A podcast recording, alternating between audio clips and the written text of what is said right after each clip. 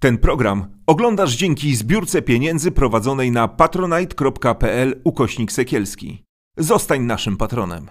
Witam Was wszystkich. E, mam wielką przyjemność zaprosić Was na spotkanie e, z dwoma znanymi i bardzo cenionymi publicystami, jeśli chodzi o przestrzeń Kościoła katolickiego, ale też nie tylko, e, którzy mają takie spektrum dość głębokie i wynikające z, takiej nauko, z takiego naukowego zacięcia. Jest z nami Arkadiusz Stępin, profesor Arkadiusz Stępin. Witam Cię, Arku.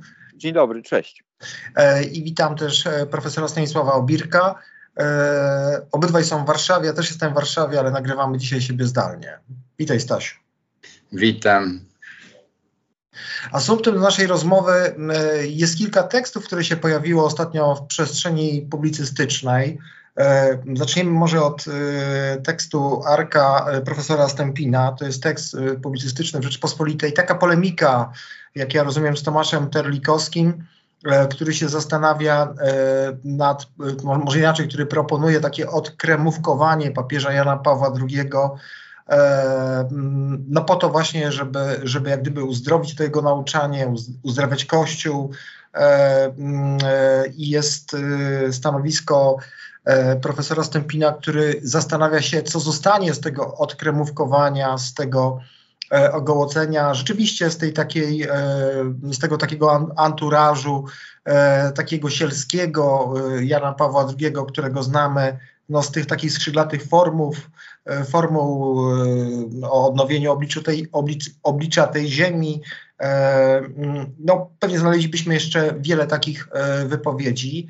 Jest tekst nasz, który się ukazał w Gazecie Wyborczej na temat kobiet Jana Pawła II w sobotnio-niedzielnym e, e, magazynie Wolna Sobota.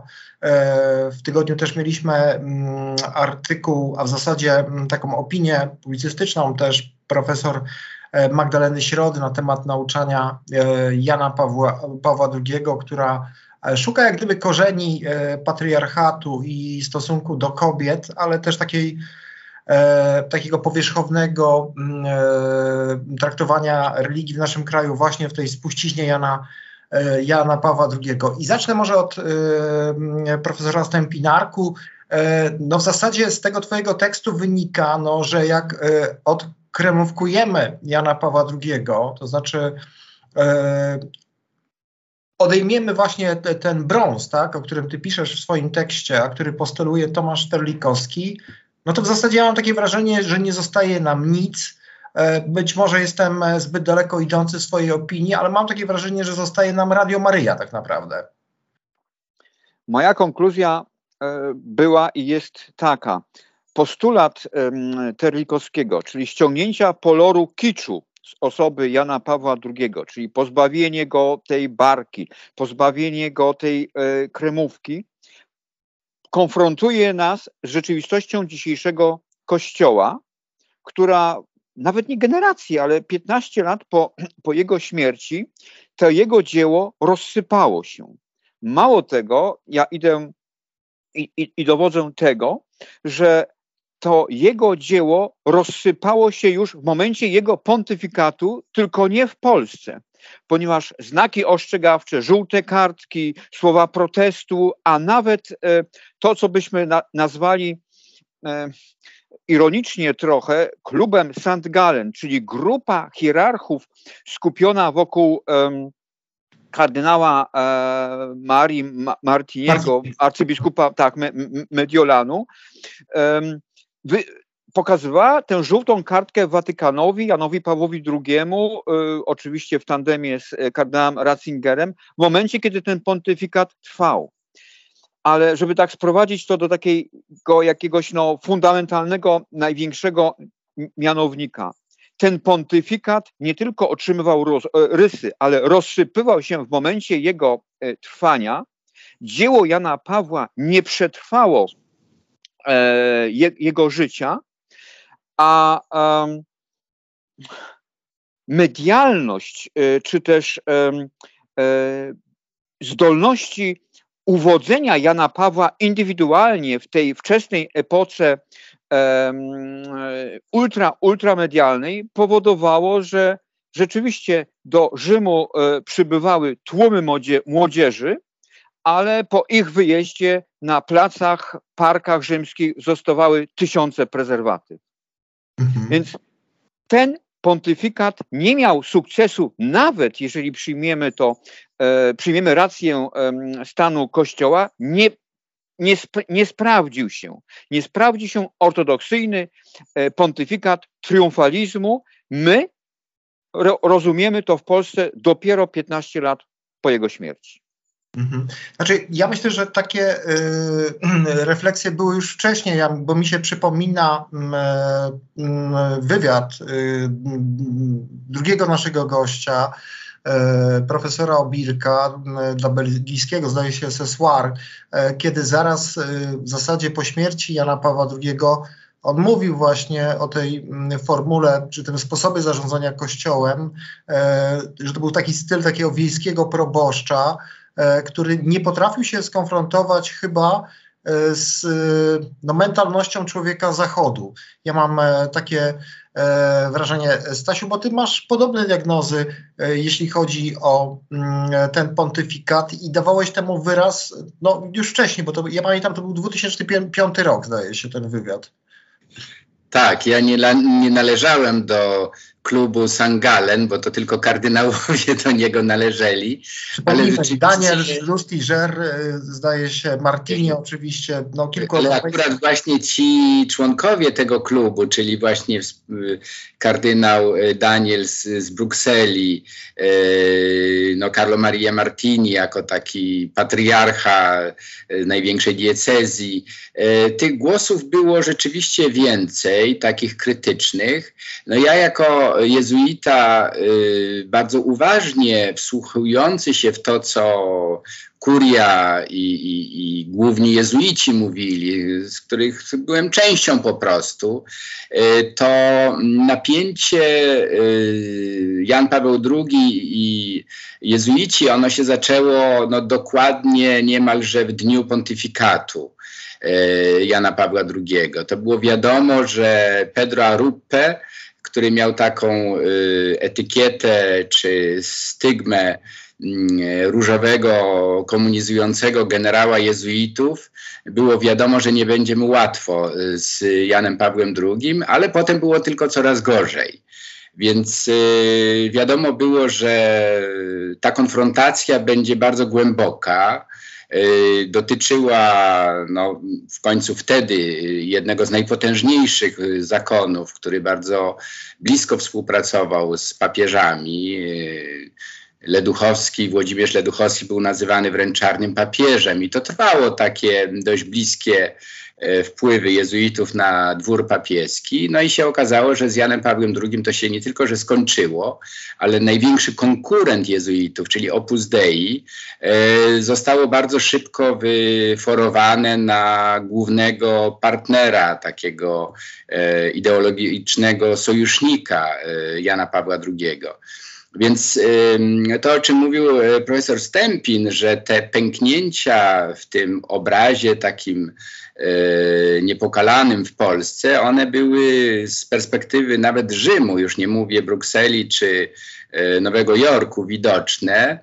I one się tylko pogłębiały, ale e, no, PR czy machina propagandowa Watykanu to bardzo sprytnie wyciszała. No i zresztą jezuitom na, na pewno nie zależało na nagłaśnianiu tych wewnętrznych napięć. Yy, najgorsze jest to, w moim przekonaniu, że ten ręczny styl sterowania kościołem, jaki wprowadził dość twardo Jan Paweł II w, w kościele, no, zaowocował taką izolacją narzucanych przez Rzym hierarchów w kościołach lokalnych.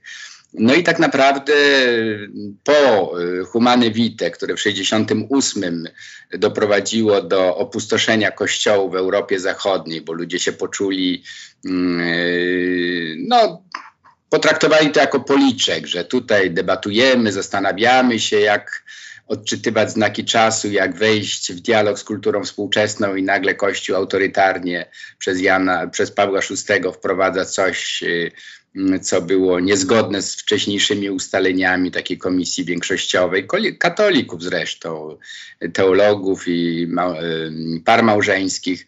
No to Jan Paweł II, który jak wiadomo był entuzjastą Humane Vitae od początku, to y, dla y, Pawła VI to był jeden moment takiego pójścia na zderzenie czołowe z inaczej myślącymi, to y, cały pontyfikat Jana Pawła był takim nieustannym taranowaniem tych, którzy myśleli inaczej.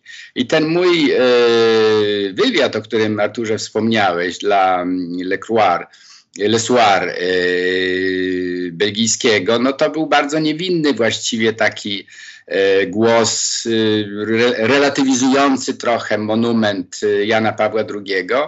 I bardziej niż to, co ja tam powiedziałem, było interesujące to, jak jeden z polskich polityków na to zareagował który był wtedy w Brukseli, rozesłał mianowicie ten e, e, artykuł, ten wywiad e, z takim podkręconym tłumaczeniem do wszystkich kurii, oczywiście do jezuitów, żeby pokazać, że oto polski jezuita kala własne gniazdo i nie szanuje mm, polskiego papieża.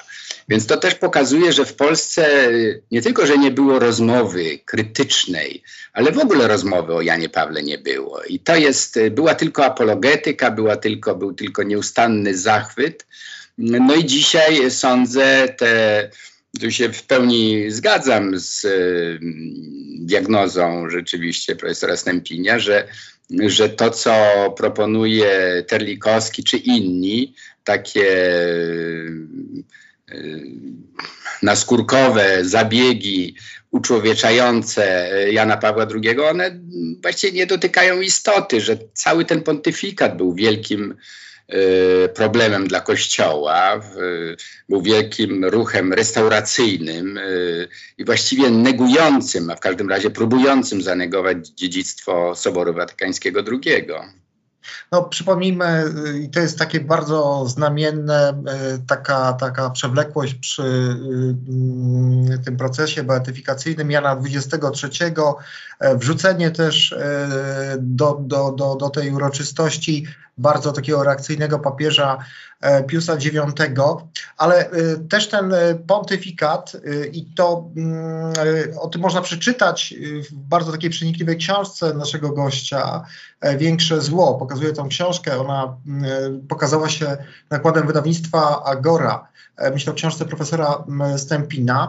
No to jest jednak kompromis też taki polityczny, no bo z tej książki, no opartej jednak na solidnych źródłach, wynika, że być może ta kariera właśnie mm, Jana Pawła II jakiego, jako takiego e, no wręcz osoby otoczonej tako, takim anturażem gwiazdy popu, e, no zawdzięczał on tym, że on realizował tą politykę twardą, e, republikańską, czego mm, dowodem no była jego niechęć ewidentna do teologii E, wyzwolenia, e, bardzo bliska współpraca z Reaganem, no mówi się też o, o współpracy z CIA wręcz, e, więc też ten wymiar polityczny. I to było rzeczywiście osobliwe, bo mówiłeś Arko o tych prezerwatywach, tak, które zostawały po, spot, po spotkaniu w czasie Dni Młodzieży z Janem Pawłem II, a mi się przypomina, zdaje się, 79 rok i on rzeczywiście przyjeżdża do Stanów Zjednoczonych i jest przyjmowany jak wielka gwiazda popu, ale dla komentatorów CNN to, co on mówi na temat aborcji, to, co on mówi na temat kapłaństwa e, kobiet, wreszcie prezerwatyw jest kompletnie dla tego społeczeństwa niezrozumiałe. My mówimy o tym wielkim sojuszu między mm, establishmentem politycznym doby mm, Reagana a mm, Watykanem.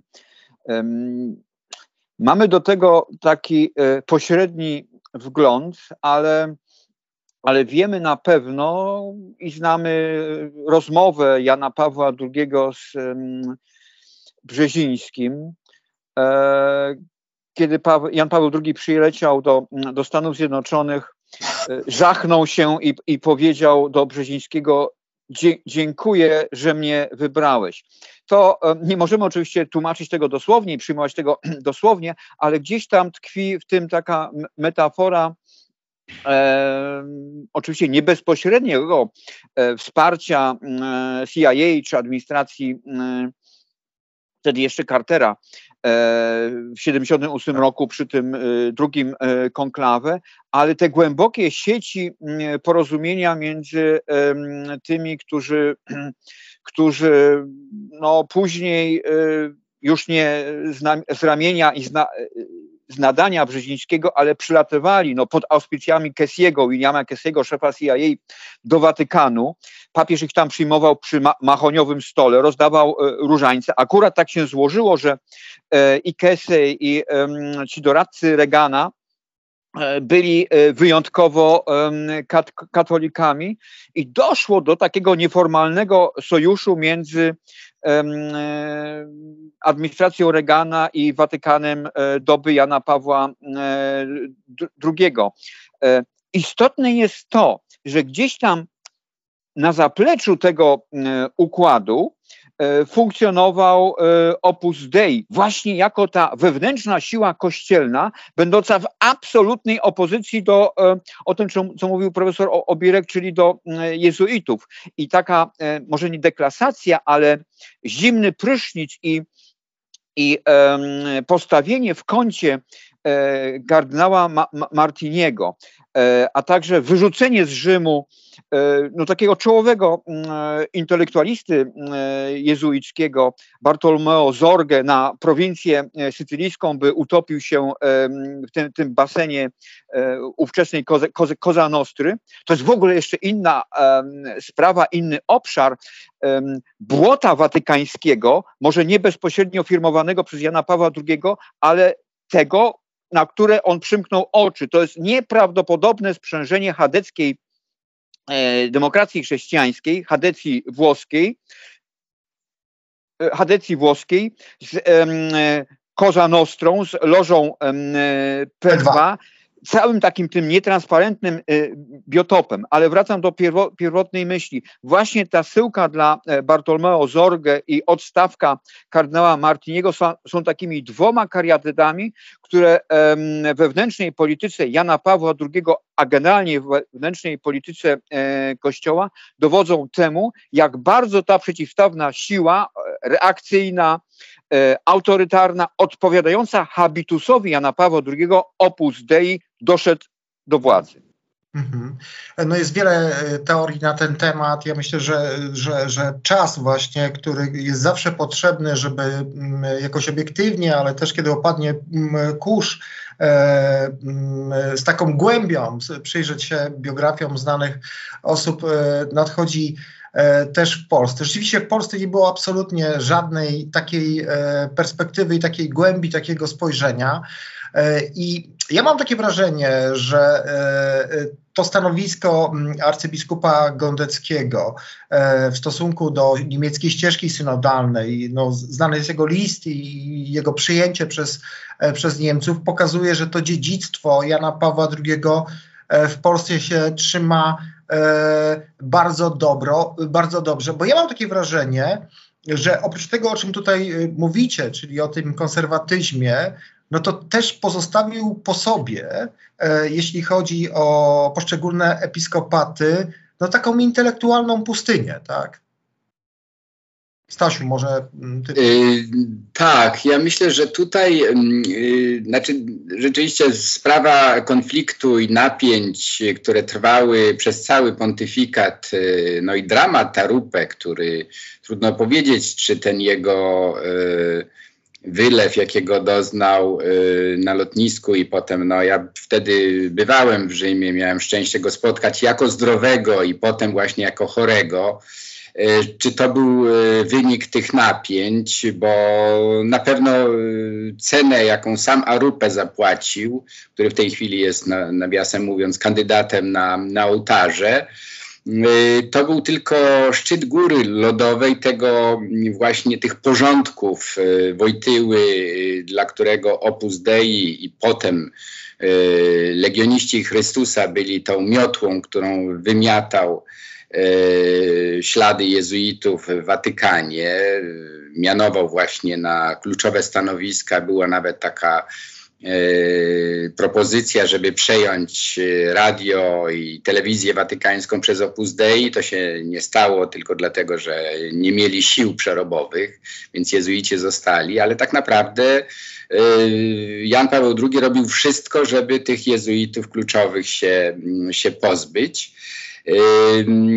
Natomiast y, takim odpryskiem tego napięcia w samym Watykaniu, w sercu Watykanu, to były oczywiście obsadzanie kluczowych stanowisk w episkopatach lokalnych i to takich, które były szczególnie zaawansowane w implementacji y, Soboru Watykańskiego II, a więc Europa Zachodnia i Stany Zjednoczone, również Ameryka Południowa ludźmi, którzy gwarantowali, że żadne z tych rozpoczętych procesów będą e, kontynuowane. I najbardziej spektakularny, to Arturze pisałeś o nim, to jest oczywiście następca mm, e, kardynała Königa e, w Wiedniu, zupełnie taki spadochroniarz o przeszłości mrocznej, Hermann Gröhr, który gwarantował po prostu, że będzie takim konserwatywnym, no, bardzo wysokiej pobożności maryjnej i tak dalej. No więc on miał za zadanie zniszczyć dziedzictwo otwartego, ekumenicznego e, kardynała Keniga w, w Austrii. To samo się działo, e, zresztą wspomina o tym w tym swoim e, znakomitym tekście profesor Stępień, właśnie w, w, Holandii. To samo działo się w Ameryce Południowej i tak dalej. No w, Holandii, w Szwajcarii również. O co chodzi? Że tak naprawdę y, wystarczyło tylko nie wspierać tych, którzy się zaangażowali całym swoim autorytetem w przemiany, y, w właśnie implementację Soboru Watykańskiego II, tylko wystarczyło dać takich właśnie hamulcowych, jak Meissnera na przykład do kolonii, wbrew oporowi właśnie episkopatu tam, tamtejszego. Wystarczyło tylko pomijanie Karla Lemana w, w, w, nominacjach właśnie kardynalskich, żeby efekt mrożący był zapewniony.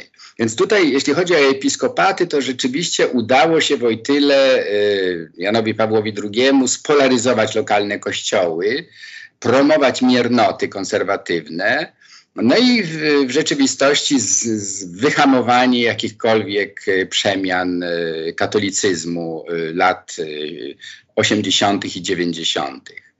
No więc to jest y, coś, co dociera do nas dopiero w tej chwili. Ja to obserwowałem i jezuici z tych krajów, które wymieniłem, mi mówili o tym, że my mamy setki lat, żeby się pozbierać, to w Holandii na przykład. To, to było niesłychany szok jak e, ta autorytarna polityka ręcznego sterowania, jak e, opróżniła kościoły, jak rozczarowała katolików do, do, do katolicyzmu i tak dalej. My tego e, w Polsce, gdzie otoczony był tym bezkrytycznym nimbem papieża nieomylnego, którego każde słowo było spijane jak wyrocznia, nie mieliśmy pojęcia. W każdym razie no, ci z nas, co mówili o tym, no to byli przyjmowani jako, mm, jako źli prorocy, których się wyrzucało, nie chciało się słuchać. Natomiast to był nieustanny y, głos, chór ludzi rozczarowanych do samego Kościoła, nie tylko do Jana Pawła II, ale właśnie do tych ludzi, którzy dali się y, na ten restauracyjny kurs y wprowadzić. I to byli, były często relacje koleżeńskie. No to w Niemczech oczywiście najbardziej spektakularny kazus to jest Hans King, którego przypomnijmy już w 1979 roku e, Ratzinger razem z Wojtyłą usadzili właśnie, nie, nie, nie odnowili mu misji kanonicznej, bo nie jest Y, godny, żeby teologii katolickiej uczyć. No to, a to, to oznaczało również w praktyce, że uczniowie Kinga nie mogli uczyć. No więc to jest coś, co jeszcze będziemy odkrywać prawdopodobnie, ten efekt mrożący, polaryzujący, jaki ten pontyfikat miał w lokalnych kościołach. Ale też jest kawałek takiej historii, ona jest jeszcze bardziej chyba porażająca, no to jest sprawa, to brzmi zawsze sensacyjnie, jak mówimy o Banku Watykańskim, o banku tym mediolańskim na początku, no ale przecież i odsyłam tutaj do książki profesora e, Stępina raz jeszcze naprawdę e, wszystkich, e, no to są porażające historie, tak? Bo no, okazuje się, że zblatowanie się no właśnie Hadecji z, z, z Kozarostrą, e, ale to nie tylko, to też e, pranie brudnych pieniędzy. Okazuje się, że no, brudne pieniądze, mówił o tym nieśmiało Martel w, trakcie spotkania z polskimi czytelnikami, które miały służyć pomocą polskiej E, Solidarności no, w atmosferze nieprawdopodobnych skandali e, mm, e, funkcjonowały finanse Watykanu. Przypomnijmy też pod egidą, no też no, osoby bardzo blisko związanej z z, z Opus Dei, chyba członka Opus Dei, mam na, na myśli e, Marcinkusa, e, no tajemnicza śmierć e, Calviego. E, Arku, ty piszesz e, o tym, że gdyby Calvi dał się przesłuchać, tak, e, i opowiedzieć. Być może rzeczywiście by było tak, no oczywiście to jest być, być może zbyt śmiała teza, że upublicznienie tej całej historii e, prania pieniędzy w banku watykańskim mogłoby doprowadzić do e, niebywałego skandalu, do, do, być może do dymisji papieża. Zresztą sam Calvi w ten sposób się odgrażał. Calvi kilka tygodni przed śmiercią napisał osobisty list do mm, Jana Pawła II, i, e, na który oczywiście papież nie mm, odpowiedział, ponieważ Calvi wiedział, że pieniądze, które pochodzą E, uproszczając to, z nielegalnego transferu pieniędzy z Watykanu, z Banku Watykańskiego do rajów podatkowych są później z powrotem przesyłane do Polski na finansowanie e, Solidarności. Tymczasem papież oczywiście wspierał Solidarność, także aksjologicznie, ale wobec rządu w Warszawie zachowywał pewną neutralność, ponieważ no, rościł sobie w jakiś sposób nadzieję, pretensje do e, przejęcia mediacji między Solidarnością a rządzącymi. I w chwili, gdyby okazało się, że Watykan nielegalnie finansuje, wspiera finansowo Solidarność w takim e, rozmiarze, no to byłaby to dyplomatyczna porażka Watykanu i dyplomatyczna klęska papieża jako ewentualnego rozjemcy. Przypomnijmy, że przecież w rokowaniach Okrągłego Stołu uczestniczyła strona kościelna. No właśnie jako reprezentanci, no nie, nie oszukujmy się, nie kardynała Glempa, tylko jako reprezentanci e, papieża. I tu oczywiście Calvi grał tą kartą. Calvi zginął w nie, niebywałych okolicznościach. E, zginął także Sidonia, zginął, zginęła Emanuela Orlandi. Nigdy nie została ta sprawa e, wyjaśniona. Zginął de facto w niewyjaśnionych okolicznościach pułkownik dowódca gwardii szwajcarskiej właściwie tylko ten arcybiskup Marcinikus um, uszedł nie tylko z życiem, ale, um, ale w jakiś sposób honorem, jakkolwiek ścigała go FBI. W pewnym momencie Marcinikus był niewolnikiem Watykanu, jak kiedyś e, Pius IX e, ponieważ gdyby opuścił e, granicę państwa watykańskiego, natychmiast by został aresztowany. Więc taka magma, nieprawdopodobne błoto, w którym prawdopodobnie papież indywidualnie nie, nie maczał rąk, ale on firmował tę e, politykę, którą za niego wykonywali e, czy Silvestrini, czy, czy, czy Casaroli, e, już nie mówiąc o, e, o Marcinkusie, idzie na konto tej nietransparentnej polityki Watykanu, którą w innych obszarach jak najbardziej potwierdzał Jan Paweł II. Ja tylko wskażę na jeden przykład, y, w moim artykule tego nie omawiam, sprawa, sprawa systematycznego krycia, systemowego krycia e, przez biskupów swoich podładnych e, księży pedofili czy homoseksualistów e, w diecezjach.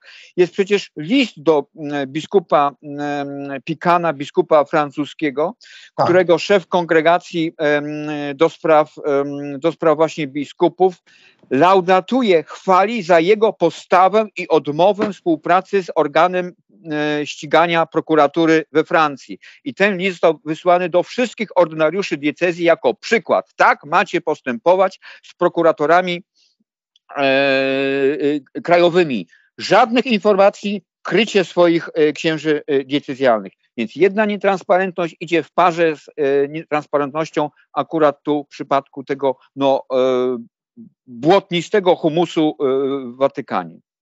No przypomnijmy, że ten biskup odbył chyba nawet karę pozbawienia wolności za to, że nie chciał e, ujawnić pewnych szczegółów w prokuraturze francuskiej. Przypomnijmy, że ten biskup udzielił później obszernego wywiadu, w którym e, mówił. Pikan. Tak, że, że, że to wszystko było uzgodnione e, z Janem e, Pawłem II. E, jak to się ma? Pytam się w tej chwili profesora Stanisława Obirka. Z jednej strony, no właśnie błotnisty humus, bardzo takie no magma, tak, zespolenia jakiejś mafijnej działalności przestępczej. Przypomnijmy, że to już za czasów pana Pawła VI, tak, ten, ten e, bardzo mocno ten triumvirat e, Calvi, Marcinkus, Rus. E, natomiast mimo wszystko Jan Paweł II nic z tym kompletnie e, nie zrobił. E, otoczone jest nimbem śmierci Jana Pawła I. No, mówi się, że to mogło mieć związek tak? z, tym, z tym. Jest kilka opracowań na ten temat, z tym brudem w finansach Watykanu. Ale jak to się ma do tego niebywałego konserwatyzmu, jeśli chodzi o mm, antykoncepcję, tak? zwalczanie prezerwatyw, no, cały czas utrzymywanie w mocy tej nieszczęsnej deklaracji persona humana, która piętnowała no, masturbację tak, jako e, ciężki e, grzech. No to jest nieprawdopodobne zestawienie zbitka z jednej strony no, brudu, smrodu, tak, no możemy to różne, różnie tutaj e, nazywać, wyżywać się, a z drugiej strony tego takiego e, purytańskiego e, podejścia do, do, no, do, do, seksualności, do tego, co było przecież tak naprawdę motorem e, nieprawdopodobnych zmian, które nastąpiły w Europie lat 60., 70., no tutaj nie było żadnej odpowiedzi. No, sprawa jest z jednej strony y, złożona, ale też prosta. Y, złożoność polega na tym, że nie znamy y, łatwej odpowiedzi, no bo archiwa watykańskie są niedostępne. Transparentność dyplomacji watykańskiej jest przysłowiowa, że niczego się nie można dowiedzieć, więc trochę jest to wróżenie z fusów, ale nie do końca. To znaczy wiemy wiele rzeczy, o których nie wiedzieliśmy wcześniej. No na przykład wiemy już dzisiaj z y, absolutną pewnością, że rola y, Jana Pawła, Karola Wojtyły wtedy, świeżo upieczonego kardynała w, w tym twardym kursie, jaką przyjął wbrew opinii większościowej e, Paweł VI, odrzucając możliwość zaakceptowania antykoncepcji przez e, Kościół, e, że w duży, może decydujący wpływ był właśnie Karola Wojtyły. Dlaczego? No bo większość biskupów czy teologów no nie wypowiadała się w sposób tak pewny siebie na tematy, na których się po prostu nie znali. Natomiast Wojtyła, bogaty wsparciem y, seksuolożki, znakomitej jego zdaniem doradczyni w sprawach właśnie rodzinnych, czyli Wandy Półtawskiej, dawały mu taką pewność y, graniczącą z absolutną pewnością, że antykoncepcja jest wbrew y, naturze, że jest niedobra, że jest szkodliwa i tak dalej. Do tego doszło coś, co myślę przekonało Pawła VI, to byli różni konserwatywni doradcy, mówili, no skoro do tej pory Kościół był przeciw, teraz zmieni zdanie, no to y, autorytet Kościoła na tym ucierpi. I mimo, że w sprawach naukowych wiadomo, że Kościół, Kościół zmieniał zdanie, ale tutaj w tym wypadku akurat to zadziałało.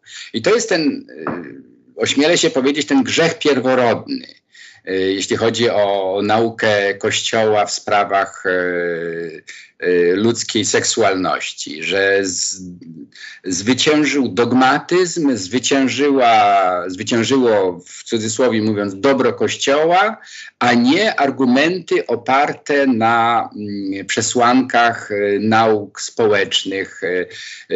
No to wszystko, co dzisiaj wiemy, jak skomplikowana jest ludzka seksualność i że antykoncepcja jest po prostu no, w, darem od, jeśli ktoś jest wierzący, może powiedzieć od Boga, żeby własną seksualnością właśnie kierować, rozporządzać i tak dalej. Więc to był ten argument.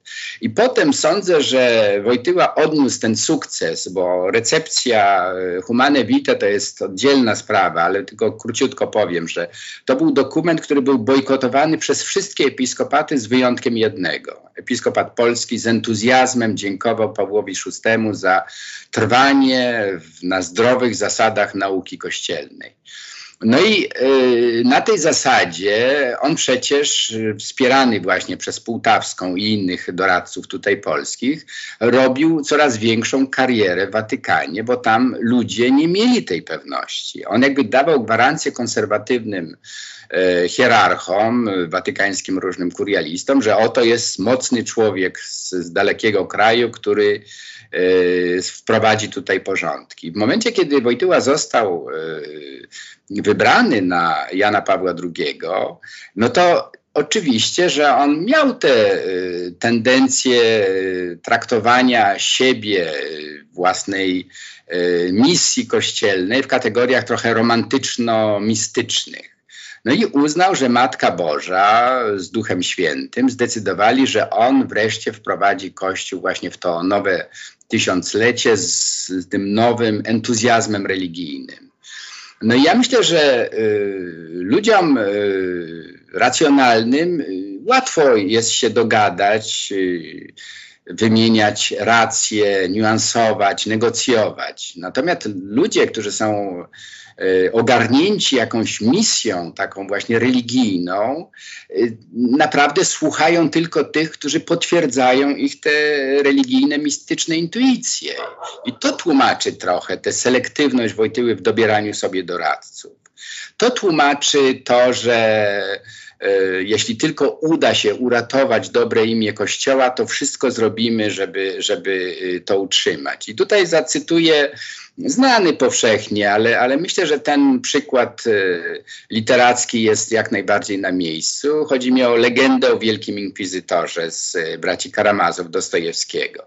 Tam jest ta scena, kiedy właśnie Wielki Inkwizytor jest konfrontowany z Jezusem, y, którego wtrąca ostatecznie do więzienia i tłumaczy Jezusowi, że ty nam tutaj psujesz robotę, bo przecież ludzie owszem grzeszą, Mm, ale oni się u nas wyspowiadają, my ich damy rozgrzeszenie i oni są wdzięczni za to.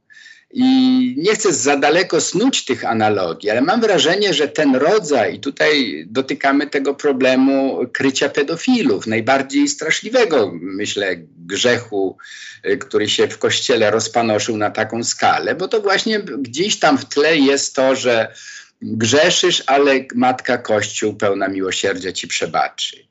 I to jest y, klucz, sądzę, do, do rozumienia tego. To dzisiaj znowu dzięki i Tomasowi Doyle, i, i Jessemu Beremu, i wielu innych ludzi, którzy rozjaśnili te, te, te mroki właśnie pedofilii kościelnej w Stanach Zjednoczonych, dziennikarze z, z Boston Globe i reżyser filmu Spotlight i tak dalej. To wszystko wiemy, ale też wiemy, jak ogromną rolę hamującego odegrał właśnie w tym Jan Paweł II, który tak jak w wypadku tego wspomnianego przez was biskupa e, francuskiego, tak samo chwalił e, Bernarda Law, e, kardynała Bostonu, że robił wszystko, żeby zmniejszyć szkody, jakie, jakie wścibscy dziennikarze mogli e, w kościele poczynić.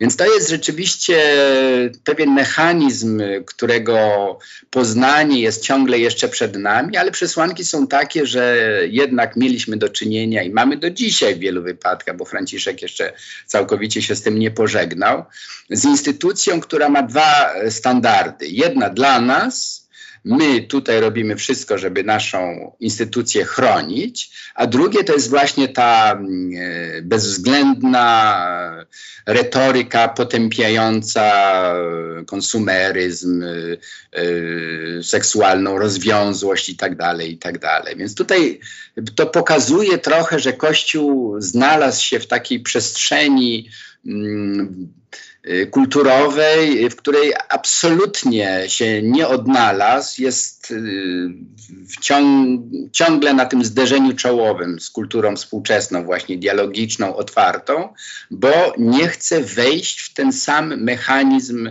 negocjowania zachowań, prawdy, którego no widzimy to w kościele do dzisiaj. No, no, wspomniałeś Arturze o, o Gondeckim, ale przecież wszyscy biskupi dokładnie tak postępują jak on.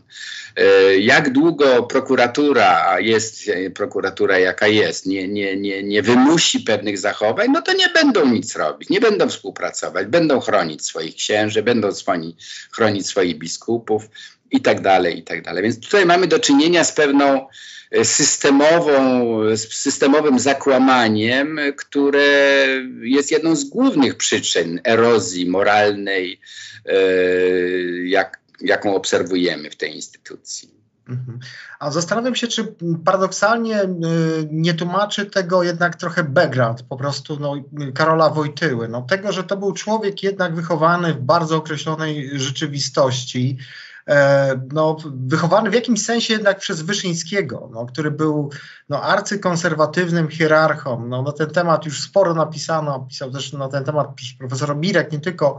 E, I tak się Arku zastanawiam, może on taki po prostu musiał być, inny nie mógł być, dlatego że to nie miał takiego zasobu. Owszem, e, kiedy była mowa o prawach człowieka, robotnikach, tak, e, to on rzeczywiście potrafił e, na ten temat pięknie mówić. E, natomiast nie potrafił udźwignąć tego e, wyzwania, które przyniosła rewolucja seksualna po prostu, obyczajowa. Po prostu on myślał sobie być może, że jest w stanie, e, no nie wiem, instynkty, te potrzeby u ludzi co? Zamrozić, spowodować, że ludzie będą mieli poczucie winy i nie wiem, nie będą używali prezerwatyw, kobiety nie będą przerywały ciąży, czy on był taki naiwny, może takiego zasobu po prostu nie miał. No, skąd on miał go wziąć?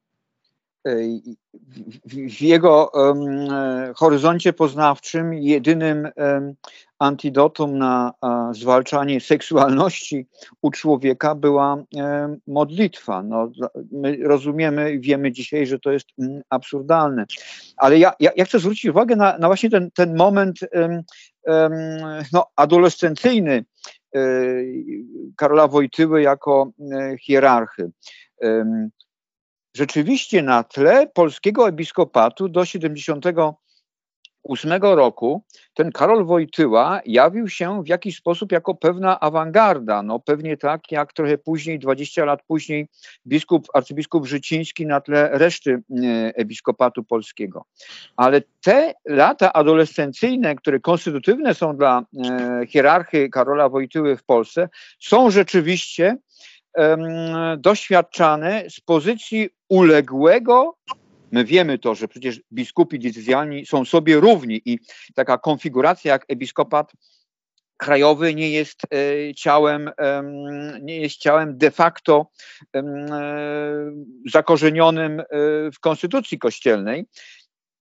Są sobie w każdym razie biskupi równi, a mimo to w Polsce mieliśmy jednoosobowe centrum dowodzenia.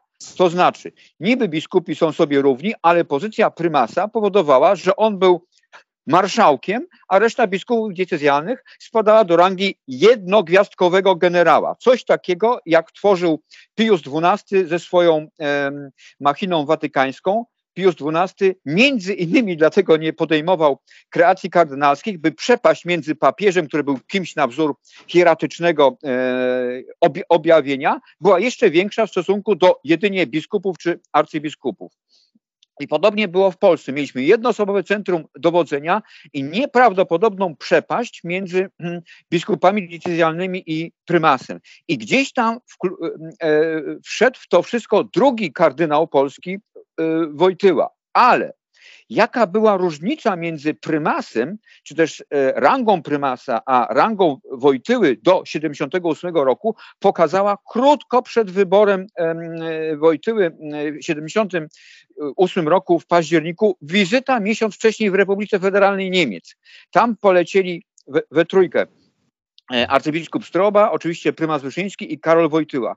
I ma, ja mam wiarygodne informacje na temat tej wizyty, że nie mówiąc o Strobie, ale Wojtyła był cieniem osoby prymasa. W ogóle nie, nie kontrował go, praktycznie był tylko uzupełnieniem głosu y, prymasa. I istotne dla Wojtyły było to, że on przejął model zarządzania kościołem powszechnym, taki, jaki funkcjonował w Polsce pod przywództwem prymasa. Jeżeli prymas e, Wyszyński dowodził polskim kościołem, to ten model zarządzania kościołem przejął Jan Paweł II jako e, zwierzchnik kościoła powszechnego. Jednoosobowe centrum dowodzenia. I ci biskupi diecezjalni z Polski jednogwiazdkowi generałowie w stosunku do marszałka e, Wyszyńskiego byli kopią od 78 roku w Kościele Powszechnym marszałek w Watykanie i jego namiestnicy, jednogwiazdkowi generałowie e, w diecezjach e, na świecie. Ja tylko wskażę, i już kończę e, ten wątek, wskażę tylko na dramat arcybiskupa Romero, który był przewodniczącym episkopatu w San Salvadorze, ale ponieważ był przez ten tandem i oczywiście no, współpracowników papieża polskiego i ten tandem Wojtyła Ratzinger postrzegany jako zagrożenie marksistowskie dla, mm, e, no właśnie, dla pokonania teologii wyzwolenia na kontynencie amerykańskim, ten arcybiskup Romero, który przyjechał z mm, wizytą do Watykanu, nie został prawie przez miesiąc, nie był przyjmowany przez papieża, był bojkotowany. I Romero co, co robi? Bierze tu, y, krzesełko turystyczne, ze sobą, idzie o 6 rano na plac Świętego Piotra, ustawia się w pierwszym rzędzie tam, gdzie będzie przyjeżdżał e, ten, to Papa Mobile e, Jana Pawła II. Jak papież przejeżdża, wskakuje na to krzesełko i krzyczy do niego: Papieżu, jestem głową kościoła e, w San Salvadorze, proszę o, proszę o audiencję. No, ma, no to jest absurdalne, to jest absurdalne, a paradoksalne, i jest to jednak no, taki dla mnie e, no, probierz, czy też no, e, papierek lakmusowy właśnie tego zarządzania Kościołem Powszechnym z pozycji marszałka wobec swoich jednogwiazdkowych e, generałów. To mi przypomina na myśl to, o czym mówił przed chwilą profesor Obirek. Mam na myśli generała jezuitów Arupę, który był przyzwyczajony jednak do tego, że no, Paweł VI szanował, e, to była taka tradycja tych e, generałów jezuickich, oni byli, mówiono o nich, że to są tacy czarni papieże, no to jest znana historia, a on no, nie mógł się dostać na, na, na, na, na, na tą audiencję.